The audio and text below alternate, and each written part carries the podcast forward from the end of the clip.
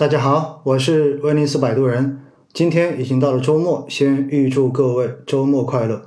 今天呢，想跟大家先讲一讲本周的市场，因为最近市场波动相对而言比较频繁一点，但是呢，总体仍然维持着一个弱势震荡的状态。有很多朋友可能天天盯着市场看，越看越没有信心。在微博上面，我已经看到有朋友直接发微博说。再这么震荡下去，可能都已经忍不住，已经要把手中的基金给卖掉了。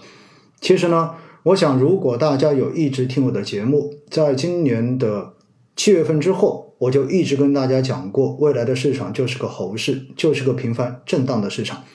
大家应该要用更加长远的目光去坚持投资。重要的是，当市场不断的震荡、不断的磨底的过程中间，会让。市场上面的参与者变得越来越绝望，因为在短期，甚至于在比较中期，甚至于长期的过程中间，都看不到任何赚钱的这种希望，而也恰恰是这种时候，这种让人痛苦的磨底时候，其实也正是为未来的上涨积蓄力量的这个时段。如果我们没有办法能够坚持下去，那么非常可惜，就会在。最关键的时候，或者说离成功不远的时候，就直接离开了市场。等到市场涨到上面，又出现很好赚钱效应的时候，如果这个时候我们再去急匆匆的冲入市场，那么到最后你依然是那个被人收割的韭菜。所以我希望大家一定要对现在的市场有一个非常理性的认识。现在的市场就是往上也上不到哪里去。但是很明显，往下跌，大家也不会让它继续跌到哪儿去的这样的一个状态。而且呢，从很多指标，包括成交量也好，包括北上资金的一个流向也好，也包括我们的两融数据也好，其实都在说明现在的市场慢慢的已经比前面的九月份的那段时间人气要恢复了不少。但是什么时候才能够真正的起来？短期的市场没有人能够预计。而且现在不管是内部还是外部的不确定因素依然存在，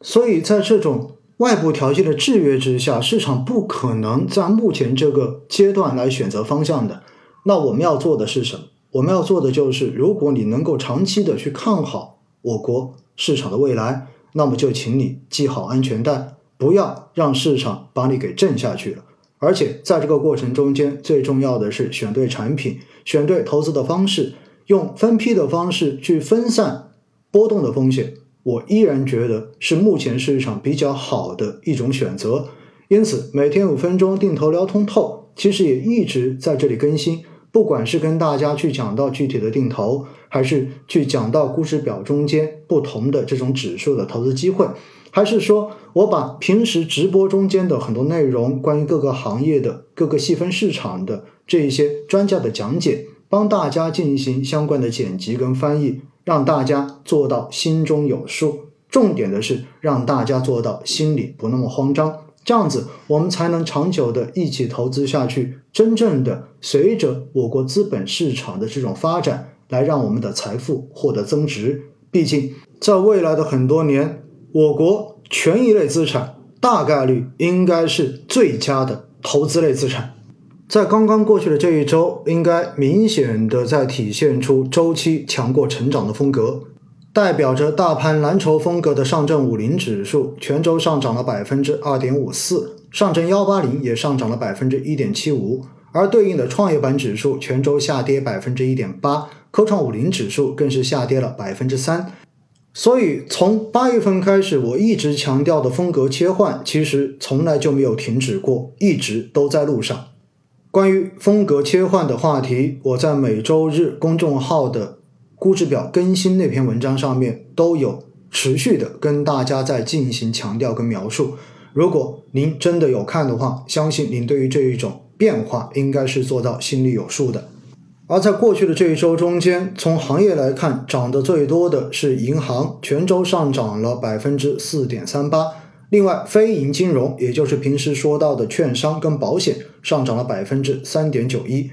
其实，在之前也跟大家讲过，按照 A 股的日历效应，越偏近四季度，越偏近年末的时候，其实这一些传统的金融板块都会有一波配置的风潮。尤其是在今年本身这些板块的估值相比那些热点板块有非常大的差距，所以呢，在存量资金进行博弈的过程中间，相关的这一些低估值的、偏向于周期跟价值的行业跟板块，就成为了更受资金所推崇的配置目标。关于一周市场的准确的描述和更加细致的数据，我仍然会在周日晚上的八点钟发在公众号上面。有兴趣的朋友，到时候可以仔细去进行阅读。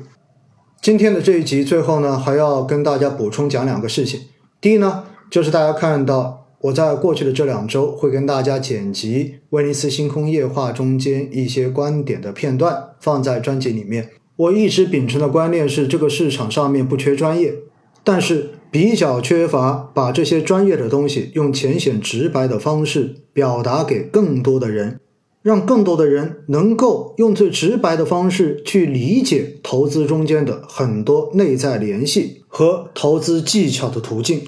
在昨天的节目中间，我剪辑了周一和债券基金经理进行对话的直播录音。然后呢，我看到一个朋友的评论说：“既然请了嘉宾，为什么你自己还喋喋不休？嘉宾讲过的东西，你还要用自己的话再把它总结一遍？你的表现欲太强了。”说实话，威尼斯星空夜话是我自己的主场，是我的舞台。平时大部分时候都是我一个人讲，所以我的表现欲强，应该也是情理之中的事情。但是更重要的是，因为基金经理所讲的、所表述的方法，更多的是从专业投资的角度去进行表述。那这些内容呢，对于一些专业程度比较好的朋友来说，可能一听你就听明白了。但是我相信，还有很多人。如果没有一定的专业积累，他光听那些东西是不一定能够了解到基金经理所表述的那些内容的。所以每一次威尼斯星空夜话直播，如果我请到了基金经理来做我的嘉宾，我都会把他们的观点用我的语言，用更浅显直白、您生活中间的很多例子来进行类比，把它进行归纳总结，目的就是希望更多的人可以听得懂。如果不是为了这个目的，我又何必在喜马拉雅上面用一年多的时间来开设这几个专辑呢？所以，如果您只是想听基金经理的讲座，您只是想听券商研究员的相关的这一种专业的表述，那么我想我的专辑一定不适合您。所以，这是要跟大家讲的第一个事情。那么第二个事情呢？大家这些天上喜马拉雅应该看到了一二三狂欢节的相关的广告。那么我的基金投资讲习所也参加了一二三的这个活动。之前一直有朋友发消息问我说：“老师，你的那个付费圈什么时候还有折扣？”那么这一次呢，就是一个折扣的机会，大家可以在那个专辑的页面领到一个九折券，在十二月一号当天可以使用。如果你有兴趣，您有一些个性化的问题，希望能够在全年得到我的指导跟解答的话，那么就不要错过这个折扣的机会。